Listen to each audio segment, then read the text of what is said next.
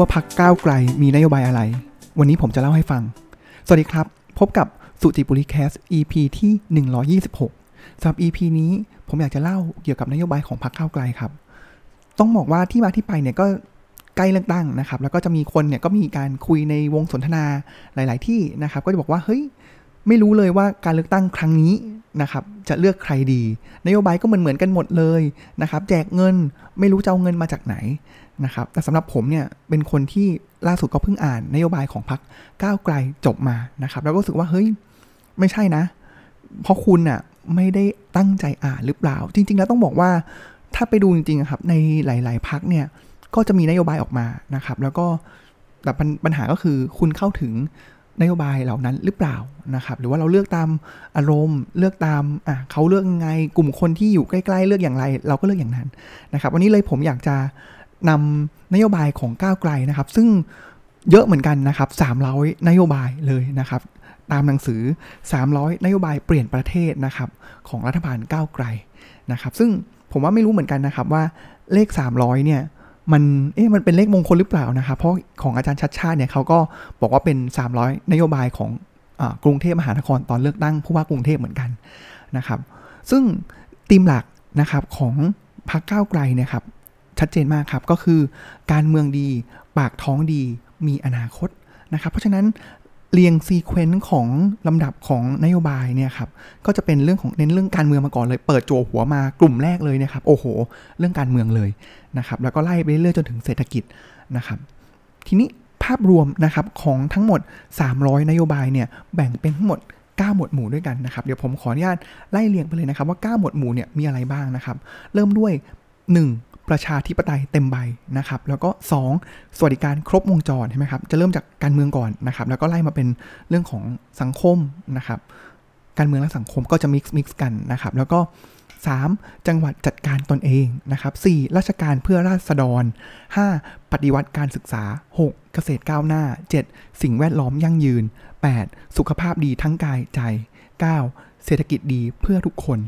นะครับ เพราะฉะนั้นก็จะเห็นนะครับว่า มันก็จะเป็นเรื่องของการเมืองดี ปากท้องดีมีอนาคตนั่นเองนะครับ แล้วผมว่า 9 9 กลุ่มหลักของนโยบายเนี่ยครับถ้าเกิดก้าวไกลได้เป็นรัฐบาลนะครับ ผมว่าเขาพร้อมที่จะดูแลทุกกระทรวง เพราะว่าในทุก ๆ มิติเนี่ยครับเขาก็เตรียมพร้อมอยู่แล้วว่านโยบายหรือว่าทิศทางที่เขาจะกำหนดเนี่ยเป็นอย่างไรนะครับ ซึ่งผมว่าต้องต้องบอกว่า ก้าวไกลเองเนี่ยก็ทำการบ้านมาอย่างดีนะครับ มีศูนย์ที่ดูเรื่องของนโยบายพักเลยนะครับ เพราะฉะนั้นมันจึงออกมาหลายอันเนี่ยค่อนข้างเป็นรูปธรรมนะครับ บางอันก็จะเห็นว่าโอ้โหอ่านแล้วก็คิดว่าไหวหรือเปล่าจะทำได้ใช่ไหมนะครับอะเรามาเริ่มไล่ไปทีละหมวดกันเลยดีกว่าครับ หมวดแรกผมว่า อืหนัก แต่ผมว่ามันคือกระดุมเม็ดแรกนะ ถ้าเกิดปิดกระดุมเม็ดแรกผิด ผมว่ามันไปต่อไม่ได้นะครับ แล้วเราจะเห็นเลยว่าถ้ากระดุมเม็ดแรก อย่างที่ผ่านมาเนี่ยเราพยายามจะเหมือนเป็นปัญหา elephant in the room นะครับเพิ่งมีปัญหาอยู่แต่ว่าหลายครั้งเราก็แค่พูดแบบฉาบไปโฉบไปโฉบมา แต่ว่าไม่ได้ลงลึกว่านี่แหละ คือสิ่งที่เราต้องแก้นี่แหละ คือกระดุมเม็ดแรกที่เราต้องปิดมันให้ถูกนะครับ ในหมวดแรกประชาธิปไตยเต็มใบแบ่งเป็น 4 อย่างครับ4ย่างสี่ด้านย่อยนะครับ คืออะไรบ้าง อันแรกเลยคือร่างรัฐธรรมนูญใหม่ทั้งฉบับ นะครับอะเราจะเห็นนะครับว่าในแต่ละด้านย่อยของแต่ละกลุ่มเนี่ยก็จะมีแต่ละมุมที่ครอบคลุมในหมวดนั้นๆนะครับ ก็จะมีอ่าเมื่อกี้รัฐธรรมนูญ ปฏิรูปกองทัพนะครับสก็คือคุ้มครองสิทธิเสรีภาพ 4 คือสร้างสังคมเท่าเทียมกันนะครับมาดูครับว่าเขาเขียนอะไรบ้างนะครับ ในอันแรกเลยร่างรัฐธรรมนูญใหม่ทั้งฉบับนะครับรัฐธรรมนูญใหม่ทั้งฉบับเนี่ยเขา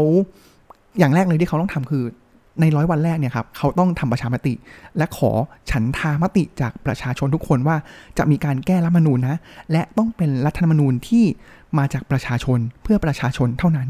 นะครับ แล้วก็เนื้อหาหลักๆ ที่เขาอยากจะใส่ในนี้นะครับ คืออันแรกรัฐธรรมนูญ เนื่องในที่ว่าเป็นกฎหมายสูงสุดของประเทศ เพราะฉะนั้นเรื่องของรัฐประหารเนี่ย ต้องมีการต่อต้านอย่างชัดเจนนะครับแล้วก็ห้ามเช่นก็คือเพิ่มสิทธิของประชาชนในการต่อต้านรัฐประหารนะครับห้ามศาลทั้งวงรองรับ หรือรับรองกระบวนการรัฐประหารทุกกรณีนะครับแล้วก็ห้ามนิรโทษกรรม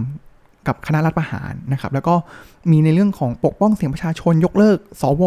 ที่มาจากการแต่งตั้งโดยคอสชนะครับแล้วก็ยกเครื่องสารรัฐธรรมนูญและองค์กรอิสระ และสำคัญเลยครับก็คือยกเลิกยุทธศาสตร์ชาตินะครับ ที่มันเหมือนเป็นนโยบายที่มาครอบ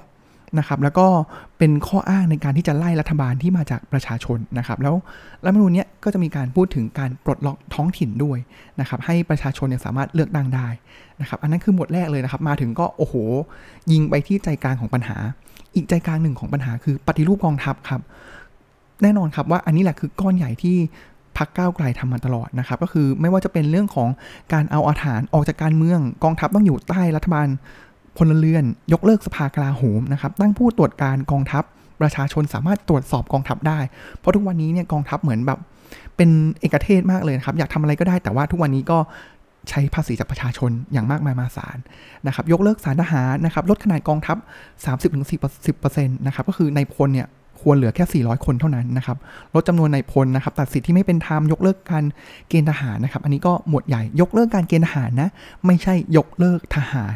นะครับ ปฏิรูปการศึกษาทหารนะครับ อีก นโยบายหนึ่งน่าสนใจนะครับก็คือการนำในการที่จะ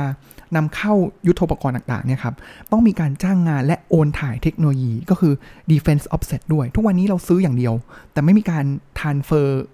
ความรู้ต่างๆมาให้นะครับ แล้วก็อีกอันนึงน่าสนใจครับ คือคืนที่ดินกองทัพให้ประชาชน ทุกวันนี้เนี่ยกองทัพใช้ประโยชน์ตรงนี้หาประโยชน์ แล้วเป็นเงินนอกงบประมาณเนี่ยเข้ากระเป๋านายพลเยอะมากนะครับ แล้วก็สอดคล้องกันครับ คืนธุรกิจกองทัพ ให้กับรัฐบาล เพิ่มสวัสดิการทหารชั้นผู้น้อยให้ปลอดภัยมั่งคั่ง มั่นคงมีอนาคตนะครับ เพราะมันจะเห็นเคสของที่เป็นจ่าคลั่งนะครับ อันนี้แหละก็คือเรื่องของสวัสดิการผู้น้อยหรือมีการโกงกินกันในกรมกรองนะครับ แล้วก็ยุบกอรมนครับที่เป็นหน่วยงานที่ ผมว่ามันเหมือนเป็นรัฐซ้อนรัฐที่เอาขึ้นมาเพื่อครอบรัฐบาลพลเรือนอีกทีหนึ่งนะครับ แล้วก็ยกเลิกการประกาศกฎอายการ การศึกในชายแดนได้นะครับ แล้วก็พวกกฎหมายความมั่นคงต่างๆนะครับ ผมว่าโอ้โห จัดหนักจัดเต็มมากนะครับ ต่อมาครับ 1.3 นะครับ เรื่องของคุ้มครองสิทธิเสรีภาพนะครับ ก็แน่นอน 112 นะครับ ไม่ใช่ยกเลิกนะ ไม่ใช่ยกเลิก แต่ว่าแก้ไข โดยที่หลักๆ แล้วเนี่ยครับ แก้ไขก็คือเรื่องของโทษที่มันรุนแรงเกินไปนะครับ แล้วก็กฎหมายหมิ่นเนี่ยครับ ออกจากเอากฎหมายเนี่ย ออกจากหมวดของความมั่นคง ให้เป็นความผิดที่ยอมความได้นะครับ โดยที่ให้สำนักราชวังเนี่ยครับเป็นผู้ที่แจ้งความได้หรือร้องทุกข์ได้แต่เพียงผู้เดียวนะครับ แล้วก็บัญญัติของกฎหมายครับ คือคุ้มครองกรณีวิพากษ์วิจารณ์ในกรณีที่สุจริต หรือพูดความจริงที่ก่อให้เกิดประโยชน์ต่อสาธารณะนะครับ ก็จะเป็นคล้ายกับหมิ่นประมาทบุคคลธรรมดานะครับ แล้วก็เรื่องของกฎหมายต่างๆนะครับ ที่ริดรอนสิทธิเสรีภาพนะครับ ไม่ว่าจะเป็น ประมวลมาตราอาญามาตรา 116 นะครับ หรือว่ากฎหมายต่างๆ เรื่องคุ้มครองสิทธิการชุมนุมนะครับ คุ้มครองสิทธิ์ในกระบวนการยุติธรรมนะครับ เพราะจะเห็นเลยว่าอย่างคดีของน้องหยกเนี่ยครับเป็นต้นนะครับที่ก็อยู่ในสถานพินิษมา 40 กว่าวันแล้ว แล้วเพิ่งเป็นเยาวชนอายุ 15 แล้วตอนที่เขามีความผิดเนี่ยเพิ่งอายุ 14 ปี 7 เดือนเท่านั้นนะครับ แต่ลองดูสิครับ คดีของ มันมันมันแตกต่างกันเหลือเกินนะครับ แล้วก็มีพูดถึงเรื่องของการปฏิรูปเรือนจำฟื้นฟู แล้วก็เพื่อที่จะลดการผิดซ้ำนะครับศาลโปร่งใสตรวจสอบได้นะครับ แล้วก็อีกอันนึงคือลงนาม ICC ศาลอาญาระหว่างประเทศก็คือ สามารถที่จะเอาคดีความที่ถูกตัดสินโดยศาลไทยนะครับ แต่ว่าสามารถที่จะร้องเรียนศาลอาญาต่างประเทศได้นะครับ มีประเด็นเรื่องของนิรโทษกรรมทางการเมืองนะครับ คือตั้งกระบวนการขึ้นมา ตั้ง หน่วยงานหรือองค์กรคณะกรรมการขึ้นมา เพื่อจะพิจารณาคดีเกี่ยวกับการเมืองนะครับ แต่ว่าก็สามารถที่จะเลือกที่จะเข้ามา เข้าสู่กระบวนการหรือไม่ก็ได้นะครับ อย่างคุณธนาธรเขาก็บอกว่า ถึงถ้าเกิดจะมีกระบวนการนี้เขาก็จะไม่เข้านะครับ แต่ว่าอย่างคุณทักษิณเนี่ยก็สามารถที่จะเข้าได้นะครับ 1.4 นะครับ สร้างสังคมเท่ากันนะครับ ก็เรื่องไม่ว่าจะเป็นเรื่องของสิทธิลาคลอดนะครับ เรื่องของสมรสเท่าเทียมนะครับ เรื่องทางเพศนะครับ ผ้าอนามัยไม่เก็บแวดนะครับ แจกฟรีในโรงเรียน ตำรวจหญิงมีทุกสถานี สมรสเท่าเทียม ขายเหล้า อันนี้ผมชอบ ขายเหล้าได้ตลอดทั้งทุกวันนะครับ ยกเลิกการห้ามขายเหล้า หรือว่าฆ่าสัตว์ในวันพระนะครับ แล้วก็เรื่องของพระสามารถเลือกตั้งได้นะครับ แล้วก็อาคารสำหรับคนพิการนะครับ ก็คือรัฐต้องจ้างงานคนพิการ 20,000 อัตรานะครับ เพราะว่ากฎหมายของรัฐเนี่ยระบุให้เอกชนนะครับ จ้างงานคนพิการ รัฐเองก็ต้องใช้หลักการเดียวกันนะครับ ต่อมาครับหมวดต่อมาเลยนะครับ เมื่อกี้โอ้โหเรื่องใหญ่กระดุมเม็ดแรกก็เลยจะลงรายละเอียดหรือว่าพูดถึงนโยบายเกือบทุกอันนะครับ ต่อมาครับ พูดถึงเรื่องของสวัสดิการครบวงจร อันนี้แหละจะใกล้ตัวเราแหละ สวัสดิการอะไรบ้างนะครับ ก็คือเกิดยันตายนะครับ ตั้งแต่เกิดเติบโตทำงานสูงอายุ และก็ทุกช่วงวัยนะครับ ก็หลักๆแล้วผมว่าอาจจะมองว่ามันเป็นเรื่องของการแจกเงินนะครับ แต่ว่าทางก้าวไกลเขามองนี้ครับเขามองว่ารัฐสวัสดิการเนี่ย มันจะเหมือนเป็น safety net นะครับ ก็คือตาข่ายรองรับคุณภาพชีวิต และโอกาสที่เท่าเทียมกันให้กับประชาชนทุกคน ลดความเหลื่อมล้ำที่ถูกส่งต่อจากรุ่นสู่รุ่น และยังเป็นกุญแจปลดล็อกศักยภาพของมนุษย์เพิ่มขีดความสามารถในการแข่งขันทางเศรษฐกิจนะครับ อะอันนี้แหละคือหลักการของเขานะครับก็เลยไม่ว่าจะเป็นสิ่งที่เขาบอกก็คืออะตั้งแต่เกิดก็คืออะให้ของขวัญแรกเกิดเงินเด็กเล็กนะครับสิทธิลาคลอดของพ่อแม่นะครับศูนย์เลี้ยงเด็กอ่อนนะครับเมื่อเติบโตขึ้นมาครับก็จะมีเรื่องของ support เรื่องของอ่าเรียนฟรีอาหารฟรีมีรถรับส่งนะครับคูปองในการศึกษานะครับแล้วก็ การทำงานนะครับก็คืออันนี้เขาก็พูดบ่อยนะครับก็คือเรื่องของการปรับค่าแรงขั้นต่ำทุกปีนะครับเพราะอย่างล่าสุดเนี่ยที่มีการปรับขึ้นมาเนี่ยคือผ่านไปแล้ว 4 ปีแล้วค่อยปรับทีหนึ่งนะครับแต่ว่าอันนี้คือปรับทุกปี เพราะว่าเงินเฟ้อเนี่ยมันขึ้นตลอดของใช้ค่าใช้จ่ายต่างๆ ที่เราต้องจ่ายเนี่ยมันจ่าย เพิ่มขึ้นทุกปีนะครับเขาก็จะเริ่มต้นที่ 450 บาทเลยนะครับกระโดดขึ้นมานะครับแล้วก็มีเรื่องของอการจัดตั้งสาภาพแรงงานนะครับการเรียนรู้ตลอดชีวิตต่างๆนะครับสวัสดิการสูงอายุครับอันนี้เพิ่มเยอะเลยนะครับคือเขาก็มีหลักคิดว่าเพิ่มเป็น 3,000 บาทต่อคนต่อเดือนนะครับก่อนหน้านี้เป็น 600 บาทเขาก็คำนวณย้อนกลับมาครับว่าถ้าเกิดเป็น 600 บาท เฉลี่ยแล้วเนี่ยวันหนึ่งได้ 20 บาท อาหารมื้อหนึ่งคือ 7 บาท ซึ่งมันไม่พอนะครับ ถ้า 3,000 บาทเนี่ยคือวันละร้อยวันหนึ่งมื้อหนึ่งเนี่ยก็ยัง 33 บาทก็ยังโอเคนะครับ แล้วก็จะมีเรื่องของสวัสดิการเรื่องของเจ็บป่วยติดเตียงครับก็จะมีระบบดูแล ซึ่งอันเนี้ยผมว่าเป็นเรื่องสำคัญแล้วก็เป็นเรื่องที่อนาคตเราต้องเจอแน่นอน ถ้าเราไม่เตรียมพร้อมที่จะมีนโยบายมีงบประมาณมารองรับเนี่ยผมว่าอันเนี้ยจะเป็นปัญหาในอนาคต ปัญหาทางสังคมในอนาคตทีเดียว นะครับแล้วก็เรื่องของสวัสดิการทุกช่วงวัยนะครับก็คืออมีเรื่องของบ้านตั้งตัวนะครับน้ำประปานะครับรถเมล์รถไฟฟ้าทุกจังหวัดนะครับ อันนี้แหละก็จะเป็นกลุ่มของสวัสดิการ มาต่อที่จังหวัดจัดการตนเองนะครับ อันนี้ชัดเจนนะครับก็คือปลดล็อกท้องถิ่นให้ท้องถิ่นสามารถที่จะเลือกตั้งผู้ว่าราชการจังหวัดของตัวเองได้นะครับ แบ่งเป็น 4 หมวดย่อยครับ ก็คือการเลือกตั้งผู้ว่าเลือกตั้งผู้บริหารจังหวัด การเพิ่มงด จังหวัดจัดการตนเอง ท้องถิ่นทำบริการสาธารณะ แล้วก็ท้องถิ่นโปร่งใสตรวจสอบได้นะครับ ก็จะเป็นอะเลือกตั้งก่อนนะ แล้วก็บริหารได้นะ และต้องถูกตรวจสอบได้ด้วยนะครับ เพราะมันจะมี concern มากนะครับว่าเฮ้ยถ้าเกิดเราให้อำนาจเขาในการบริหารงบต่างๆ แล้ว เราจะรู้ยังไงล่ะว่าเขาไม่โกง แต่เหมือนกันนะครับ การ control จากส่วนกลาง มันก็ไม่ได้ชัดว่าเขาจะไม่โกงเหมือนกันนะครับ เพราะฉะนั้นปัญหาของเขาก็คือว่า problem statement เลยก็คือ ผู้ว่าราชการนะครับ หรือว่านายกอบจที่มีการเลือกตั้งเข้ามาเนี่ยครับ คือเขาอยู่ใกล้ปัญหา แต่ว่าการที่จะเข้าถึงอำนาจรัฐ แล้วก็เรื่องของงบเนี่ย มันมาจากส่วนกลาง เพราะฉะนั้นความเข้าใจในการแก้ปัญหาความทันท่วงทีเนี่ย มันต่ำนะครับ เขาเลยต้องเป็นหลักการที่ต้องกระจายออกไปนะครับ อันแรกเลยก็คือ เช่น ไม่ว่าจะเป็นนโยบายของการเลือกตั้งผู้ว่านะครับ แล้วก็ประชาชนยกเลิกราชการส่วนภูมิภาคนะครับ แล้วก็มีเรื่องของ การเพิ่มงบให้จับจังหวัดเนี่ยสามารถดูแลตนเองได้นะครับ อันนึงที่น่าสนใจครับ ผมว่าหลักการนี้อันนี้น่าสนใจ ก็คือเรื่องของ positive list นะครับ เปลี่ยนเป็น negative list หมายความว่าไงครับ หมายความว่าปกติแล้วเนี่ยอำนาจที่ส่วนกลางมอบให้ท้องถิ่นไปเนี่ยครับเราก็จะบอกว่าเขาทำอะไรได้บ้าง 1 2 3 4 5 6 7 8 9 10 ใช่ไหมครับ ซึ่งสิ่งที่ทำได้มันมีโอ้โหมันมันต้องลิสต์แบบเป็นหางว่าวเลย เขาเปลี่ยนวิธีคิดครับ เขาเปลี่ยนว่าเฮ้ยแล้วอะไรล่ะ ที่เขาห้ามทำ ท้องถิ่นไม่สามารถทำเองได้ต้องมาจากส่วนกลาง ก็จะมีอยู่ 4 เรื่อง ก็คือเรื่องของทหารศาลเงินตราและการต่างประเทศ เพราะฉะนั้นเขาห้ามสี่อย่างนี้ถ้าเกิดมีสิ่งไหนที่จะทำแล้วเกี่ยวกับสี่อย่างนี้ทำไม่ได้ แต่ที่เหลือเป็นอำนาจที่สามารถที่จะทำได้นะครับ แล้วก็สุดท้ายแล้วเนี่ยทุกอย่างมันต้องตรวจสอบได้นะครับ เพราะฉะนั้นท้องถิ่นโปร่งใสนะครับ เปิดเผย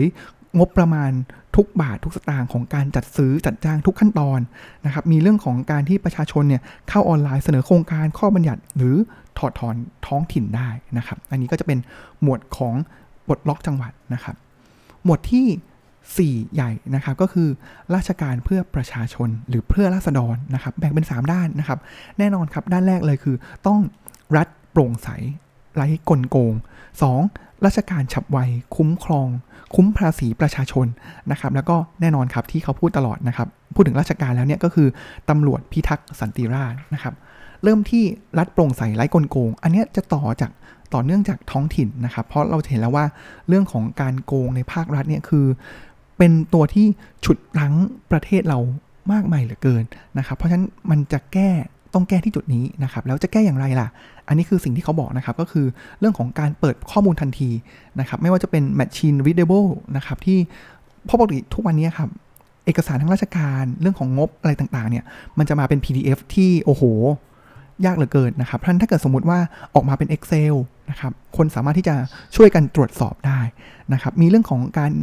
วางระบบ AI จับโกงอย่างไรล่ะ พวกนี้ปกติมันการทำ ธุรกรรมต่างๆ มันจะมีแพทเทิร์นอยู่แล้วนะครับ พวกระบบ AI มันก็จะจะช่วยจับแพทเทิร์นไม่ว่าจะเป็นอะอย่างเช่นตัวอย่างการประมูลนะครับ เรารู้แล้ว ถ้าเกิดมีคนสับมิดการประมูลมารายเดียว ระบบสามารถ alert ได้เลยเฮ้ย อันเนี้ย red flag นะ alert แล้วนะว่า มีความเสี่ยงนะครับหรือว่าระยะการประมูลสั้นกว่าปกติ งานที่จัดซื้อในราคาใกล้เคียงกับราคากลางผิดปกติเลยนะครับหรือว่าราคาเนี่ยสูงกว่าราคากลางแค่นิดเดียวนะครับมันก็เป็นเหมือนเป็นสัญญาณที่บ่งบอกว่าเฮ้ยการประมูลเนี่ยมีความไม่ชอบมาพากล นะครับแล้วก็จะมีเรื่องโครงการต่างๆนะครับก็คืออะผมว่าก็ครีเอทีฟดีนะครับก็คือโครงการคนโกงวงแตกนะครับจูงใจให้คนที่คิดจะโกงเนี่ยระแวงกันเองนะครับโครงการแฉโกงปลอดภัยอันนี้ก็คือเหมือนเป็นการคุ้มครองพยานนะครับแล้วก็มีเรื่องของตัวแทนจับโกงจากประชาชนในโครงการมูลค่าสูงนะครับคือ Integrity Pack นะครับแล้วก็ อันนี้ผมชอบครับ ห้ามใช้เงินหลวงในการโปรโมตตัวเองนะครับ แล้วก็เรื่องสำคัญเลยหน่วยงานที่จะมาป้องกันและปราบปรามการโกงนะครับ ก็คือปปชเนี่ยต้องยึดโยงโดยประชาชน ไม่ได้ถูกแต่งตั้งโดยสนช หรือว่าแต่งตั้งโดยกลุ่มใดกลุ่มหนึ่งนะครับ แต่ต้องมาจากการเลือกตั้งของประชาชนนะครับ แล้วก็เป็นคนที่ต้องได้รับการยอมรับจากสังคมด้วยนะครับ อันนี้คือเรื่องของโปร่งใสนะครับ ราชการฉับไวคุ้มภาษีประชาชนนะครับ ก็คือ ทุกบริการของรัฐเนี่ยครับทำได้ผ่านมือถือนะครับเพราะทุกวันนี้เนี่ยโอ้โหเออมันก็จริงนะ ทุกวันนี้ธนาคารเนี่ยสามารถเปิดบัญชีได้ผ่านมือถือแล้วอะแต่ทำไมรัฐไม่ว่าจะทำธุรกรรมใดๆเนี่ยต้องไปที่เขตต้องไปที่สำนักงานต่างๆ ซึ่งจริง ๆ แล้วมันสามารถที่จะดิจิทัลไลเซชันได้หมดเลยนะครับแล้วก็ผมว่าอันนี้ concept ก็เหมือนกับ Traffy Fondue นะครับ คือสามารถร้องเรียนได้ แล้วเรื่องเนี่ยต้องมีการ update status ตลอดนะครับ แล้วก็ อย่างเรื่องของสวัสดิการต่างๆนะครับ การโอนเงินต่างๆเนี่ยครับต้องไม่ต้องรอและไม่ต้องลงทะเบียน เพราะจริงๆแล้วข้อมูลของรัฐเนี่ยก็มีเราอยู่แล้ว เราแค่ยื่นเรื่องไปจบนะครับ แล้วที่เหลือให้กระบวนการเนี่ยมันทำงานของมันเองนะครับ แล้วก็ผมว่าอันนี้ก็เป็นอีกจุดหนึ่งที่เป็นอุปสรรคต่อการขับเคลื่อนเศรษฐกิจ เรามีใบอนุญาตต่างๆเนี่ยมากมาย เขาก็อยากจะเหมือนเป็น regulatory guillotine นะครับ คือลด 50%ของกฎหมายที่เป็นอุปสรรค นะครับ เช่นลองนึกภาพดูนะครับ การขนส่งไข่เนี่ยต้องขออนุญาตนะครับ ส่งออกข้าวใหญ่ ส่งออกข้าวนะครับ ต้องเป็นนายทุนใหญ่ การนำเข้าปุ๋ยต้องรอรัฐตรวจสอบนานนับเดือนนะครับ เพราะฉะนั้นเขาตั้งใจที่จะลด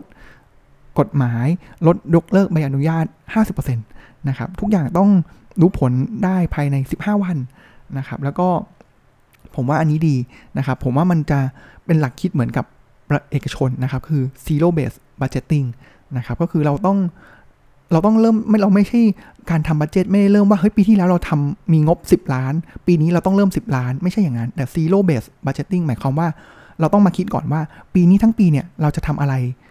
บ้างนะครับ แล้วเราค่อยเหมือน bottom up ขึ้นมาเป็นบัตเจตนะครับอะอันนี้ก็จะเป็น คอนเซปต์ของเขา ต่อมาครับเรื่องของตำรวจตำรวจนี่ต้องยึดโยงประชาชนนะครับ แล้วก็มีต้องมีผู้ตรวจการตำรวจนะครับ แล้วประชาชนเนี่ยสามารถที่จะมีช่องทางร้องเรียนตำรวจได้นะครับอีกอันนึงผมชอบครับ คืนผมให้ตำรวจนะครับ ไม่บังคับผมเกลียน ผมว่าอันนี้ไม่แน่ใจว่าจะทำได้หรือเปล่านะครับ เรื่องของเติบโตโยกย้ายเป็นธรรมปราศจากตัวเส้นสายนะครับ ก็คือตัวช้างตัวม้าตัววัวตัวควายต่างๆ นะครับต้องไม่มีนะครับ เพราะมันจะทำให้ตำรวจเนี่ยมีแรงและมีกำลังใจในการที่จะทำงานและยึดโยงต่อผลประโยชน์ต่อประชาชน ไม่ใช่ทำเพื่อที่จะหาเงินเอาใจนาย ส่งตัวขึ้นไปเรื่อยๆนะครับแล้วก็อะเรื่องของตำรวจหญิงทุกสถานีนะครับ เพราะว่าผมว่ามันก็เป็นการ discriminate เนาะเพราะตำรวจส่วนใหญ่ที่เติบโตมาได้เนี่ยเป็นตำรวจผู้ชายนะครับ แล้วก็ผมว่ามันก็เป็นการเท่าเทียมเนาะไม่เป็นการ harass ถ้าเกิดเจอผู้ต้องหาหรือว่าเจอนักโทษที่เป็นผู้หญิงนะครับ อันนี้ก็เป็นเรื่องของตำรวจนะครับ หมวดที่5ครับ เรื่องของปฏิวัติการศึกษานะครับ ไม่ว่าจะเป็นเรื่องของการศึกษาที่ฟรี โรงเรียนปลอดภัยไร้อำนาจนิยม การศึกษาเท่าทันโลกนะครับ คืนครูให้ห้องเรียน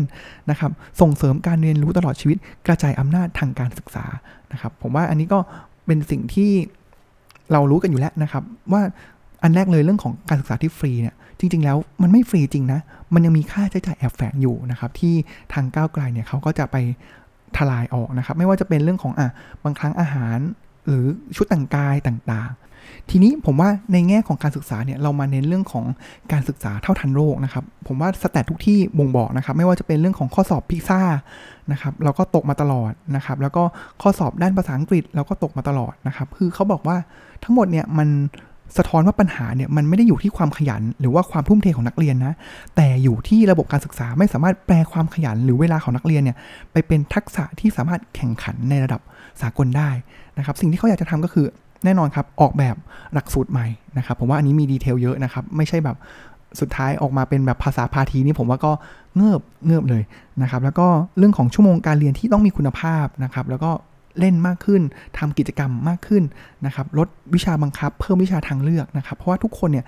ไม่จำเป็นที่จะต้องเรียนเหมือนกัน แต่ละคนมีความถนัดแตกต่างกัน และในสาขาต่างๆเนี่ยวิชาชีพเนี่ยครับก็ต้องการความถนัดที่แตกต่างกัน เน้นเรื่องของโรงเรียน 2 ภาษานะครับนักเรียนพูดภาษาอังกฤษได้นะครับ แล้วก็ส่งเสริมเทคโนโลยีทางการศึกษานะครับ แล้วก็วิชาประวัติศาสตร์เนี่ยทุกวันนี้เนี่ยเราเน้นเรื่องของการท่องจำนะครับ เน้นเรื่องของพอพักันด้าเน้นเรื่องของ บิดเบือนต่างๆเนี่ยครับแต่ว่าเขาจะเน้นเรื่องของการวิเคราะห์ และก็แลกเปลี่ยนความคิดนะครับ ก็ต่อมาครับอีกอันนึงเลยเนี่ยพอเราพูดถึงนักเรียนแล้วก็ต้องพูดถึงครูนะครับ ครูเนี่ยเขาบอกว่าทุกวันนี้เนี่ย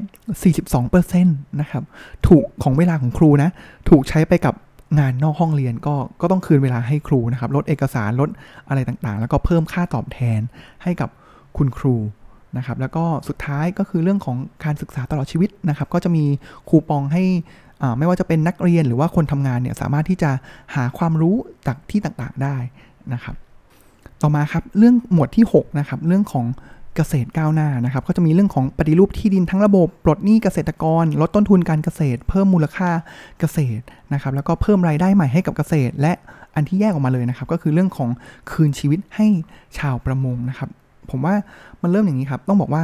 เกษตรกรเนี่ยเป็นต้องบอกเป็นกระดูกสันหลังนะครับ แล้วก็มีแรงงานเนี่ยที่คิดเป็น 32%ของแรงงานทั้งประเทศเนี่ยอยู่ในภาคการเกษตร แต่ว่า GDP เนี่ย contribu แค่เพียง 8.5%นะครับซึ่งมันมันน้อยมากเมื่อเทียบกับอุตสาหกรรมหรือว่าภาคการบริการนะครับเพราะฉะนั้นอันนี้แหละเป็นสิ่งที่ถ้าแก้ได้ประเทศไทยก็สามารถที่จะใช้ศักยภาพสูงสุดได้นะครับอันแรกเลยคือเรื่องของที่ดินนะครับก็มีเรื่องของสบกนะครับเร่งแก้ไขปัญหาข้อพิพาทที่ดินนะครับแล้วก็สบกนะครับก็คือเป็นโฉนดที่เป็นธรรมนะครับให้ทุกคนเนี่ยสามารถเข้าถึงที่ดินทำกินได้ นะครับแล้วก็มีเรื่องของธนาคารที่ดินนะครับแล้วก็มีเปลี่ยนระบบภาษีที่ดินเนี่ยลดความเหลื่อมล้ำของการถือครองที่ดินนะครับ อันนี้คืออันแรกเลยนะครับของที่ดิน แล้วเรื่องของต่อมาครับคือหนี้เกษตรเนี่ยจะเห็นได้เลยว่าภาคการเกษตรเนี่ยโอ้โห ชาวนาชาวไร่เนี่ยมีหนี้สูงมากนะครับ เพราะฉะนั้นเขาก็จะมีเรื่องของให้ทกศเนี่ยปลดหนี้นะครับ แต่ว่าก็เป็นการช่วยจ่ายไม่ได้แบบมาถึงแล้วโอ้โหมีหนี้อยู่ล้านหนึ่งเคลียร์ให้เลยอย่างนั้น ก็ไม่ใช่นะครับ แต่ก็จะมีเงื่อนไขต่างๆ ที่ทำให้ ความสามารถในการปลดหนี้ของเกษตรกรเนี่ยดีขึ้นนะครับ แล้วก็จะมีเรื่องของต้นไม้ปลดหนี้หลังคาปลดหนี้นะครับ แล้วก็เงินทุกบาทที่เอามาปลดหนี้นะครับ มันต้องลดต้นได้ไม่ใช่แค่ลดดอก แล้วก็เหมือนเป็นการยื้อไข่ไปวันๆนะครับ ในแง่ของต้นทุนการเกษตรนะครับ ที่อยากจะต้องลดลงนะครับ เพราะทุกวันนี้เนี่ยพืชผลเเหมือนราคาผลผลิตเนี่ย มันขึ้นนิดเดียวแต่ต้นทุนเนี่ยโอ้โห ขึ้นแบบ ชันเป็นกราฟที่ชันกว่ากันเยอะนะครับ อันแรกเลยเนี่ยก็คือเรื่องของแหล่งน้ำนะครับ เรื่องของต้นต้นทุนผลิตภัณฑ์ก็คือปุ๋ยนะครับที่ต้องมีการลดนะครับมากขึ้น หรืออุปกรณ์ทางการเกษตรนะครับ ที่ปกติแล้วเนี่ยเกษตรกรเนี่ยก็ต้องไปกู้ยืมนะครับ ไม่ว่าจะเป็นโดรนรถไถรถดำนาเครื่องจักรต่างๆเนี่ยเขาก็พูดถึงเรื่องของดอกเบี้ยศูนย์เปอร์เซ็นต์เมื่อเราลดต้นทุนมีที่ดินทำกินให้เกษตรได้แล้ว บันไดขั้นต่อไปก็คือเรื่องของการเพิ่มมูลค่า ผลผลิตทางการเกษตรครับแน่นอนเรื่องของสุราก้าวหน้านะครับเรื่องของพัฒนาสินค้าชุมชน 1 ท้องถิ่น 1 โรงงานแปรรูปสินค้าเกษตรนะครับแล้วก็มีการเปิดตลาดเปิดตลาดโลกนะครับเจรจากับคู่ค้าต่างๆเนี่ยเพื่อที่จะสร้างโอกาสให้กับเกษตรกรไทยนะครับอันนี้ก็เป็นเป็นเหมือนเป็น existing เนาะก็คือสิ่งที่เขาทำอยู่แล้ว ลดต้นทุนนะครับแล้วก็เพิ่มมูลค่าสุดท้ายก็คือเรามันเกษตรกรเนี่ยต้องมีแหล่งรายได้ใหม่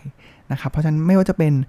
การรับรองมาตรฐาน GAP GMP ของเกษตรอินทรีย์นะครับ แล้วก็ฟรีนะครับส่งสินค้าเกษตรคุณภาพดีไปทั่วโลกนะครับ เกษตรกรข้ามรุ่น ก็คือให้เกษตรกรรุ่นใหม่เนี่ยมาสอนเกษตรวัยเก่าในการใช้เทคโนโลยีด้วยโครงการเช่นอย่าง smart farmer เป็นต้นนะครับ แล้วก็จะมีเรื่องของการทำ farm stay นะครับ การดูแลกลไกสินค้าเกษตรให้มีความเป็นธรรมนะครับ สุดท้ายนะครับในหมวดของ ชาวประมง ผมว่าชาวประมงเนี่ยก็เป็นอีกหัวใจหนึ่งของเศรษฐกิจในภาคการเกษตรนะครับเขาบอกว่า 8 ปีที่ผ่านมาเนี่ยครับมันมีเรื่องปัญหาของ IUU นะครับแล้วก็นโยบายเนี่ยหลายอย่างที่ทำลงไปเนี่ยสร้างความเดือดร้อนให้กับชาวประมงอย่างต่อเนื่องมาก ๆนะครับ หรือ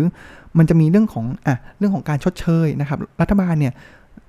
รับปากชดเชย จะซื้อเรือคืนประมาณ 3,000ลำจากชาวประมงนะครับที่ได้รับผลกระทบ แต่ปัจจุบันเนี่ยก็คือซื้อกลับมาได้แค่เพียง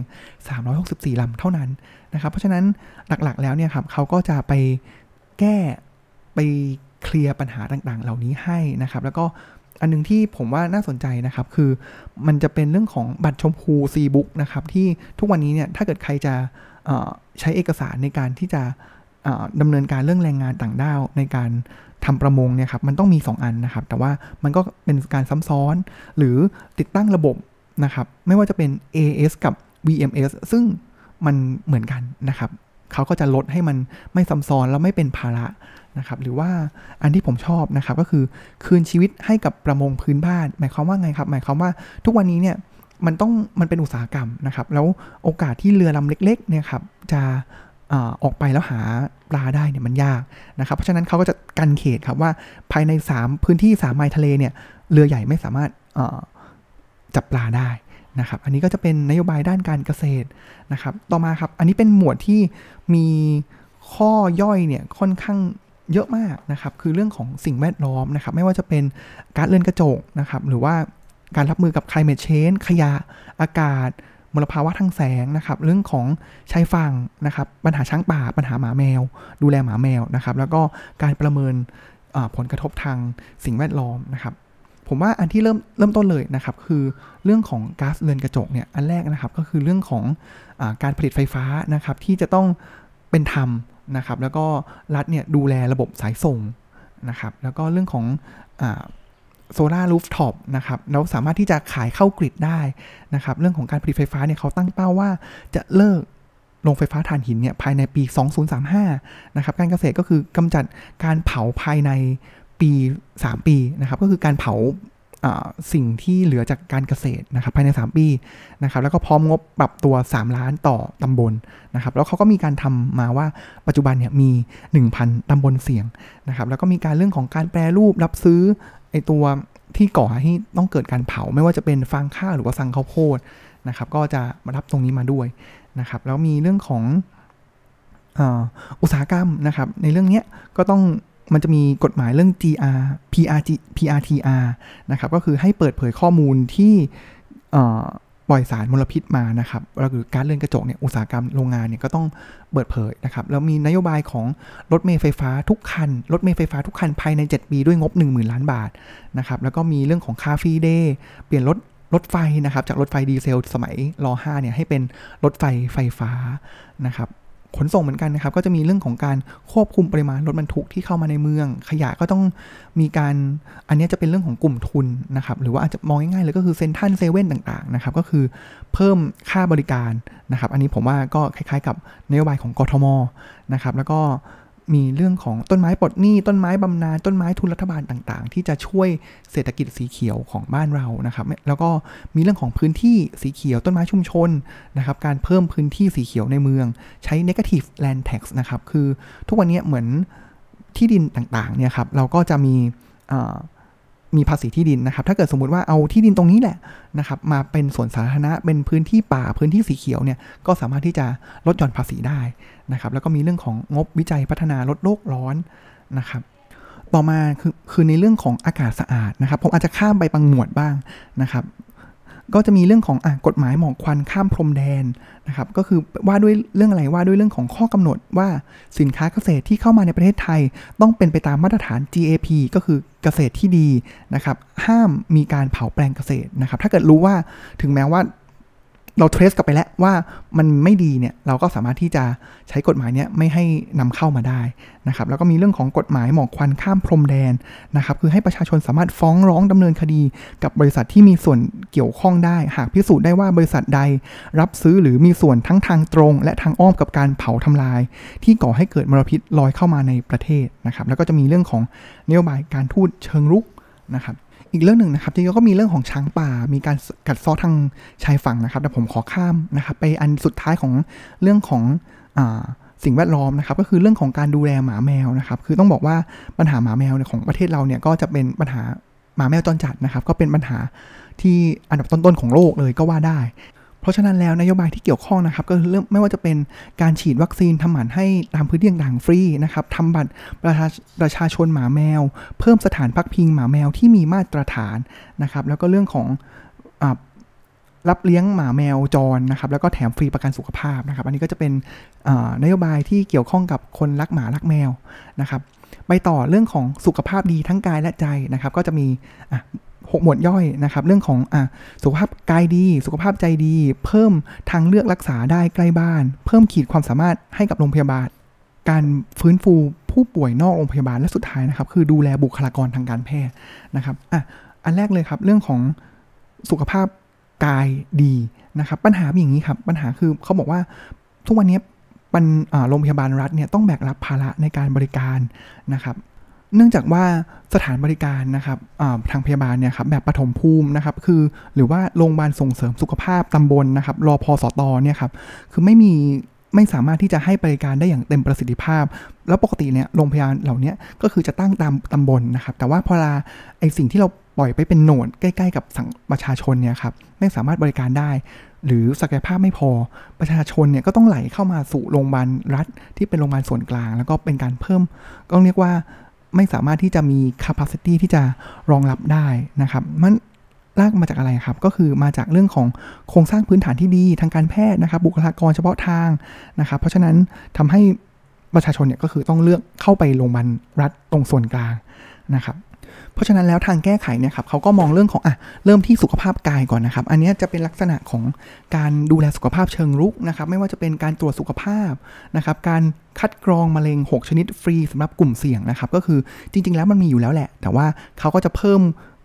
ความครอบคลุมนะครับ แล้วก็บางอย่างบางบางรายการเนี่ยคือต้องเป็นหมอสั่ง แต่ว่าอันนี้เขาก็บอกเลยว่าเฮ้ยถ้าเกิดถึงอายุนี้แล้ว สามารถที่จะรับการตรวจได้เลยนะครับ อันนี้ก็จะเป็นการตรวจเชิงลุกนะครับ แล้วก็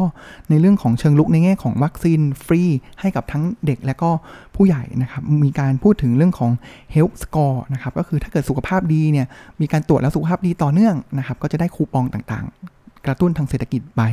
นะครับอันนั้นคือเรื่องของสุขภาพที่จะดูแลเชิงลุกนะครับ แล้วก็อีกอันนึงเลยครับก็คือ จากรากปัญหาต่างๆ เมื่อกี้นะครับก็คือโรงพยาบาลแบบปฐมภูมินะครับก็คือโรงพยาบาลส่งเสริมสุขภาพแบบตำบลเนี่ยครับเราต้องยกระดับให้เขานะครับให้เขาสามารถที่จะรองรับ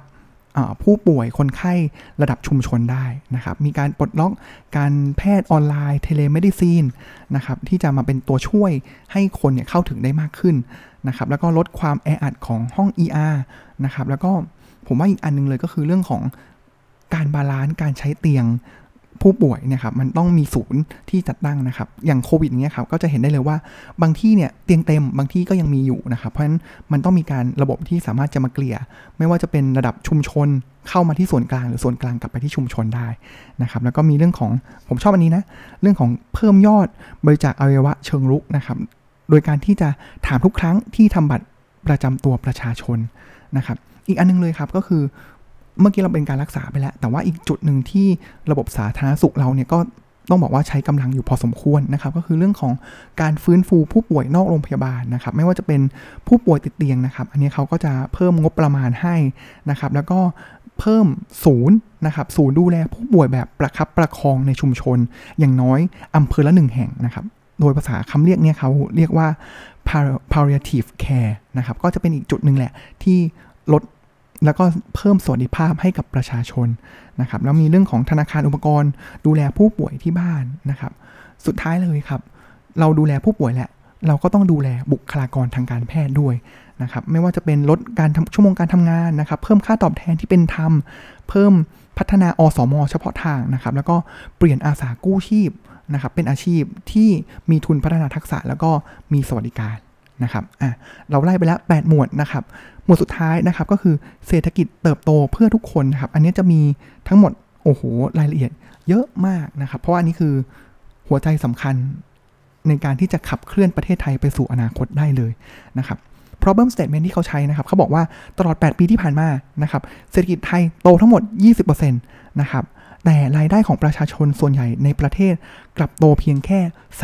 3%และในขณะที่ กำไรของบริษัทมหาชนเพิ่ม 30%เพราะฉะนั้นต้องถ้าเกิดเอาจริงก็คือมันมีปัญหาแล้วแหละนะครับ ในการที่เราจะพัฒนาเศรษฐกิจด้วยวิธีการแบบนี้นะครับ อย่างแรกเลยครับ ก่อนที่เราจะพัฒนาอะไรใด ๆ ได้เนี่ยครับ เราต้องมองที่เรื่องของค่าครองชีพของประชาชนก่อนที่เราจะต้องลดค่าครองชีพ นะครับสิ่งที่ทำได้ก็คือเรื่องของการเปิดซื้อขายไฟฟ้าเสรีนะครับแล้วรัฐเนี่ยดูแลระบบขนส่ง แล้วต้องมีการลดค่าไฟและค่าไฟที่แฟร์นะครับมีเรื่องของ solar rooftop ต่างๆนะครับเขาบอกงี้ครับเขาบอกว่ามีแผนบันได 5 ขั้นนะครับ เพื่อค่าไฟถูกของประชาชนนะครับก็คืออันแรกเลยก็คือเปลี่ยนนโยบายก๊าซธรรมชาตินะครับเปลี่ยนแดดเป็นเงิน อันนี้ก็เรื่องของโซล่าที่สามารถขายเข้า grid ได้นะครับเปิดเสรีซื้อขายไฟฟ้านะครับแล้วก็ชนกับทุนใหญ่เสือนอนกินนะครับแล้วก็เดินหน้าสู่ net zero นะครับต่อมาครับ เรื่องของการแก้ปัญหาหนี้สินนะครับก็คือเรื่องของไม่ว่าจะเป็นนโยบายในเกี่ยวกับหนี้สินธนาคารรัฐเนี่ยใครจ่ายดีเนี่ยลดดอกเบี้ยนะครับแล้วก็ดอกเบี้ยเงินกู้ที่เป็นธรรมนะครับประกาศสงครามกับหนี้นอกระบบนะครับแล้วก็ตั้งงบปรับโครงสร้างหนี้ 1 0,000 ล้านบาทนะครับแล้วก็เรื่องของหนี้ราชการไม่ท่วมหัวนะครับก็คือหักไม่เกิน 70%ของเงินเดือน เพราะปกติแล้วเนี่ยครับของราชการเนี่ยครับเขาจะมีระบบว่าเฮ้ยถ้าเกิดได้เงินเดือน 1 0,000หักภาษีต่างๆ แล้วเนี่ย70%เนี่ยเขาจะตัดไปใช้หนี้เลยนะครับ ซึ่งสุดท้ายแล้ว คนก็เงินไม่พอที่จะใช้เพราะเกิดเหลือ 30%เขาก็ไปกู้หนี้นอกระบบเพิ่ม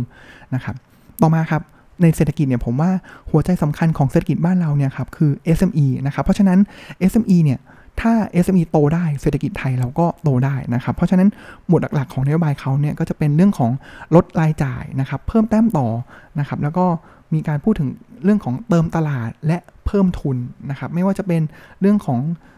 รัฐสมทบทุนค่าประกันสังคมให้นะครับเปิดให้ SME เนี่ยนำค่าแรงมาหักค่าใช้จ่ายทางภาษีได้ 2 เท่านะครับแล้วลดภาษีรายได้นิติบุคคลนะครับเพิ่มหักค่าใช้จ่ายเหมาภาษีจาก 60%เป็น 90%มีเรื่องของเพิ่มแต้มต่อนะครับในเรื่องของหวยใบเสร็จนะครับถ้าเกิดมีการซื้อของกันกับ SME เนี่ยทางประชาชนคนที่ซื้อเนี่ยก็จะได้หวยใบเสร็จจากรัฐบาลมา และตัว SME เองเนี่ยก็จะได้ เช่นกันนะครับ ถ้าเกิดมีการขายสินค้าครบ 5,000 ก็จะได้เหมือนเป็นสิทธิ์ในการหวยใบเสร็จของทางรัฐบาลนะครับ แล้วก็มีเรื่องของการลดหย่อนภาษีธุรกิจที่ซื้อผลิตภัณฑ์หรือบริการจาก SME นะครับก็จะเป็นการช่วยให้เราเนี่ยไปซื้อกับ SME มากกว่าที่จะไปซื้อจากทุนแล้วทุนก็จะใหญ่ขึ้น แล้วก็เป็นทุนผูกขาดนะครับแล้วก็มีเรื่องของทุนตั้งตัวนะครับ2แสนลายต่อปีนะครับทุนล้านตั้งตัว 25,000ลายต่อปีเป็นต้นนะครับ แล้วก็มีเรื่องของการรวมกลุ่มของ SME นะครับ การจัดตั้งสภา SME ประจำจังหวัดนะครับ อีกอันนึงนะครับ เมื่อกี้เราสับสน SME และ อีกอันนึงเลยคือเรื่องของเราแตะมาแล้วนะครับ คือเรื่องของการลดทุนผูกขาดนะครับทำโดยการกฎหมายการแข่งขันทางการค้าทลายทุนผูกขาดนะครับ แล้วก็อันนึงเลยก็คือมีการพูดถึง virtual bank ปัจจุบันเนี่ยเรามีไลเซนให้ 3 รายนะครับเขาก็บอกว่าเฮ้ยมันก็น้อยไป ไม่สามารถที่จะเพียงพอต่อการแข่งขัน เขาก็จะเพิ่มเป็น 10 ราย นะครับ การท่องเที่ยวอันนี้แน่นอนครับ ก็จะมาเป็นธีมมันจะเป็น Health Wellness Center นะครับ Green Tourism Workation ต่างๆนะครับ แล้วก็มีเรื่องของอส่งเสริมเทศกาลท่องเที่ยวตลอดทั้งปีนะครับ หมวดต่อมาก็เรื่องของเศรษฐกิจสร้างสารรค์นะครับ ก็ หลักๆ แล้วผมว่าน่าจะเป็นคุ้มครองเสรีภาพทางการทางงานศิลปะนะครับเพิ่มความหลากหลาย โดยที่รัฐเนี่ยไม่แทรกแซงนะครับมีการเพิ่มงบเศรษฐกิจสร้างสรรค์ ถึงแม้ว่ารัฐเนี่ยจะมีการพูดถึงเรื่องซอฟต์พาวเวอร์เศรษฐกิจสร้างสรรค์ต่างๆนะครับรู้ไหมครับว่าที่ผ่านมางบประจำปีเนี่ยเท่าไหร่ 500 ล้านเท่านั้นนะครับเพราะฉะนั้นก้าวไกลเนี่ยก็จะเพิ่มเป็น 5,000 ล้านนะครับแล้วก็เรื่องเรื่องของกฎหมายต่างๆ ที่เป็นอุปสรรคต่ออเศรษฐกิจสร้างสรรค์นะครับต่อมาครับเรื่องของเศรษฐกิจ โปร่งใสนะครับ อันนี้นี่ผมว่าชัดเจนนะครับเขาอันแรกเลยเขาบอกว่าอาชีพให้บริการทางเพศหรือ sex worker เนี่ยต้องถูกกฎหมายนะครับเขาก็จะมีออกพรบต่างๆนะครับมีเรื่องของคือมันไม่ใช่แบบฟรีเลยนะครับ ก็คือจะมีเงื่อนไขควบคุมอายุ 20 ปีนะครับที่จะขั้นต่ำนะครับหรือว่า สถานบริการเนี่ยต้องตรวจโรคสารเสพติดทุก 3 เดือน ใช้ถุงยางอนามัย ถ้าเกิดรับงานหรือว่าเขาเรียกเป็นฟรีแลนซ์นะครับ ต้องไปลงทะเบียนที่ศูนย์คุ้มครองให้บริการที่ตั้งขึ้นนะครับ แล้วก็เรื่องของการคุ้มครองข้อมูลส่วนบุคคล ถ้าเกิดมีการเลิกทำอาชีพนี้ไปแล้วนะครับ แล้วก็มีเรื่องของปลดล็อก sex toy นะครับ ควบคุมบุหรี่ไฟฟ้านะครับ แล้วก็คาสิโนถูกกฎหมายโดยที่รัฐกำกับดูแลนะครับ แล้วก็คาสิโนออนไลน์ถูกกฎหมายโดยที่รัฐกำกับดูแลนะครับ ต่อมาหมวดที่สำคัญมากครับ ก็คือเรื่องของ เรื่องของคมนาคมเพื่อทุกคนนะครับ ปัญหาเป็นอย่างนี้ครับเขาบอกว่ารากของปัญหาเลยที่คนมักไม่พูดถึงนะครับ ก็คือประเทศไทยเนี่ยมีการรวมศูนย์อำนาจอย่างเข้มข้นล้นเกินของอการคมนาคมนะครับ แล้วก็อีกอันนึงเลยที่เจอนะครับ ก็คือพอเราเรื่องของงบพอเราพูดถึงการงบก่อสร้างซ่อมถนนเนี่ยส่วนใหญ่แล้วเนี่ยมันไม่มีหลักเกณฑ์หรืออะไรมารองรับครับว่า เฮ้ยถนนเส้นไหนอะควรซ่อมก่อนหรือว่าสร้างก่อน มันกลายเป็นว่าเมื่อใครมีอำนาจเนี่ยครับเราก็ใช้อำนาจนั้นเนี่ยในการซ่อมถนนสร้างถนนนะครับในเขตที่ตัวเองมีอิทธิพลอยู่นะครับเพื่อใช้เป็นคะแนนเสียงนะครับเราเห็นได้เลยนะครับไม่ว่าจะเป็นบุรีรัมย์สุพรรณบุรีต่างๆเนี่ยอันนี้ชัดเจนมากนะครับที่ใช้กลไกของระบบการคมนาคมเนี่ยเพื่อที่จะเอื้อต่อฐานนิยมของตัวเองนะครับเพราะฉะนั้น สิ่งที่ก้าวไกลเสนอนะครับก็คืออันแรกครับลดความซ้ำซ้อนในการลงทุนโครงการพื้นฐานขนาดใหญ่นะครับเพราะว่าตอนนี้ทุกวันนี้เนี่ยโครงการเช่นมอเตอร์เวย์รถไฟฟ้าความเร็วสูง รถไฟทางคู่นะครับมันเป็นเส้นทางเดียวกัน สุดท้ายแล้วมันเฮ้ยเราก็ไม่มีคนใช้ที่เพียงพอดอกความคุ้มทุนนะครับแล้วก็มีเรื่องของรถไฟทั่วไทยนะครับทุกทั่วถึงทุกจังหวัดนะครับกระจายงบซ่อมถนนอย่างเป็นธรรม กระจายอำนาจในการบริหารระบบขนส่งสาธารณะนะครับแล้วก็ ผนวกอันนี้ผมว่าสำคัญนะครับ คือเขาคิดครบว่าการพัฒนาการขนส่งเนี่ยมันต้องบูรณาการหรือไปพร้อมกันกับการพัฒนาอุตสาหกรรมนะครับ แล้วก็เรื่องของการพัฒนาระบบตัวร่วมใช้บัตรเดียวนะครับ ก็อย่างเช่นแมงมุมเป็นต้นนะครับ หรือว่าถ้าทำได้เลยเนี่ยก็คือตัว MRT แล้วก็ BTS นะครับ แล้วก็รถเมล์รถไฟฟ้า 8 ถึง 15 บาทตลอดสาย แล้วก็ใช้บัตรเดียวคลุมทั้งกรทมนะครับ แล้วก็รถไฟฟ้ารถเมล์ไฟฟ้าเนี่ยทุกคันภายใน 7 ปี นะครับแล้วต่อมาครับเรื่องของสร้างอุตสาหกรรมแห่งอนาคตนะครับไม่ว่าจะเป็นอ่าสามหลักที่เขาโฟกัสนะครับ อันแรกคืออุตสาหกรรมรถเมล์แล้วก็รถบรรทุกไฟฟ้านะครับสองอสร้างเศรษฐกิจสีเขียวครบวงจร และ 3 สร้างอุตสาหกรรมชิป ตั้งแต่ต้นน้ำในประเทศนะครับ สุดท้ายครับ เราพูดถึงภายในมาแล้ว แต่ว่า บทบาทของการต่างประเทศเพื่อคนไทยเนี่ยเป็นอย่างไรนะครับ อันแรกเลยคือต้องยกระดับนะครับ เราเคยเป็นผู้นำอาเซียนนะครับ แต่ว่าเราก็จะมีเรื่องของการนโยบายไม่แทรกแซงกิจการภายในนะครับ เราก็จะเห็นได้เลยว่า เราไม่สามารถที่จะไปดูแลปัญหาของการละเมิดสิทธิเสรีภาพในประเทศเมียนมาได้นะครับ อันนี้เป็นปัญหานะครับที่จริงๆอาเซียนเนี่ยต้องมีสามารถที่จะไป influence ตรงนี้ได้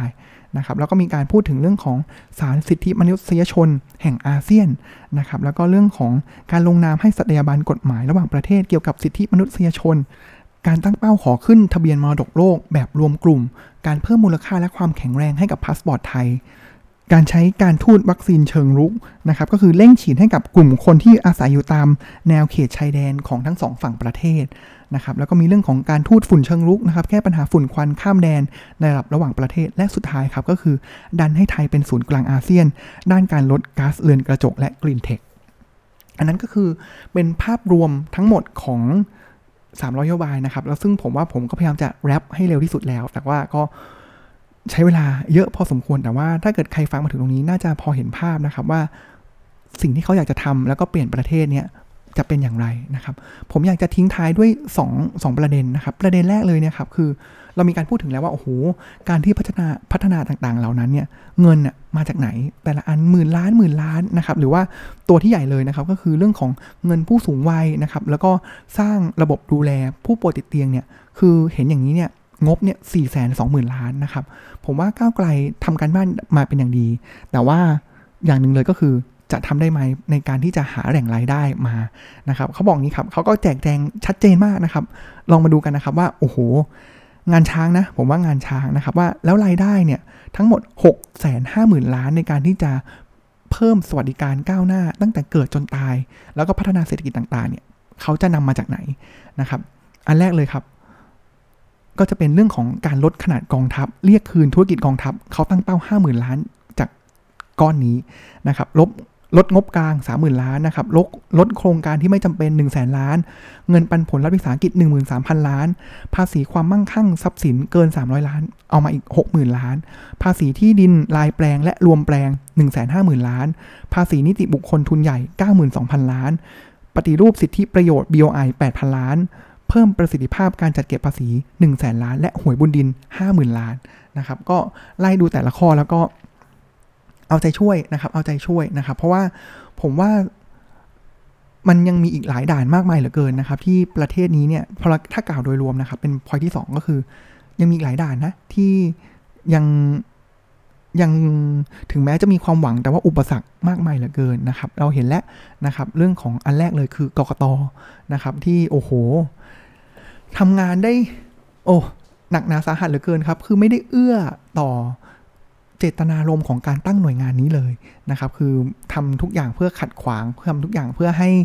ประชาชนเลือกตั้งได้อย่างลำบากสับสนนะครับ หรือดีไม่ดีจะเป็นผู้เล่นในการโกงเสียด้วยซ้ำนะครับ อันนั้นคือกกตเข้าไปปุ๊บก็ใช่ว่าจะทำได้นะครับ ยังมี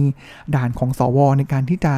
เลือกนายกรัฐมนตรีอีกนะครับ ซึ่งอย่างล่าสุดมันมีเสวนาออกมา ชัดเจน สวบอกว่า ก็ถ้าเกิดประชาธิปไตยหรือประชาชนเลือกได้ขนาดนั้นก็เอาให้ได้ 376 เสียง ซึ่งก็มากกว่า 500 บวก 250 สิ ซึ่งผมว่าก็ชัดเจนนะครับ จุดยืนเขาชัดว่านี่ก็เป็นอุปสรรคด่านที่ 2 ไม่พอครับ ยังมีอุปสรรคด่านที่3นะครับที่จะเป็นองค์กรอิสระที่พร้อม จะหาช่องว่างทางกฎหมาย เพื่อเล่นงานทางกฎหมายนะครับไม่ว่าจะเป็นปปชอเองนะครับชัดเจนสารรัฐมนูญที่ทำตัวเป็นผู้เล่น คนหนึ่งเหมือนกัน แล้วก็ทำมาตลอดนะครับ แล้วก็สุดท้ายครับถึงแม้ว่าจะผ่านด่านกกตผ่านด่านสว ผ่านด่านสารรัฐมนูญ เราก็ยังเหลือทหารที่รอเวลาที่จะรัฐประหารตลอดเวลานะครับ ก็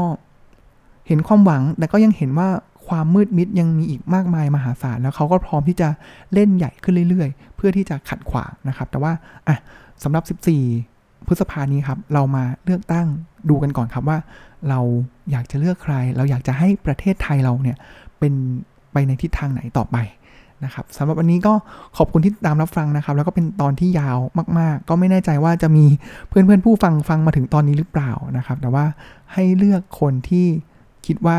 เราจะได้ประโยชน์ในทั้งระยะสั้นระยะกลางและระยะยาว ได้ประโยชน์และก็เป็นประโยชน์ที่ได้มาซึ่งความยั่งยืนนะครับำหรับวันนี้ก็ขอบคุณที่ติดตามรับฟัง แล้วก็ติดตามสุจิบุริแคสใหม่ได้ในตอนหน้าครับสำหรับวันนี้ขอกล่าวคำว่า สวัสดีครับ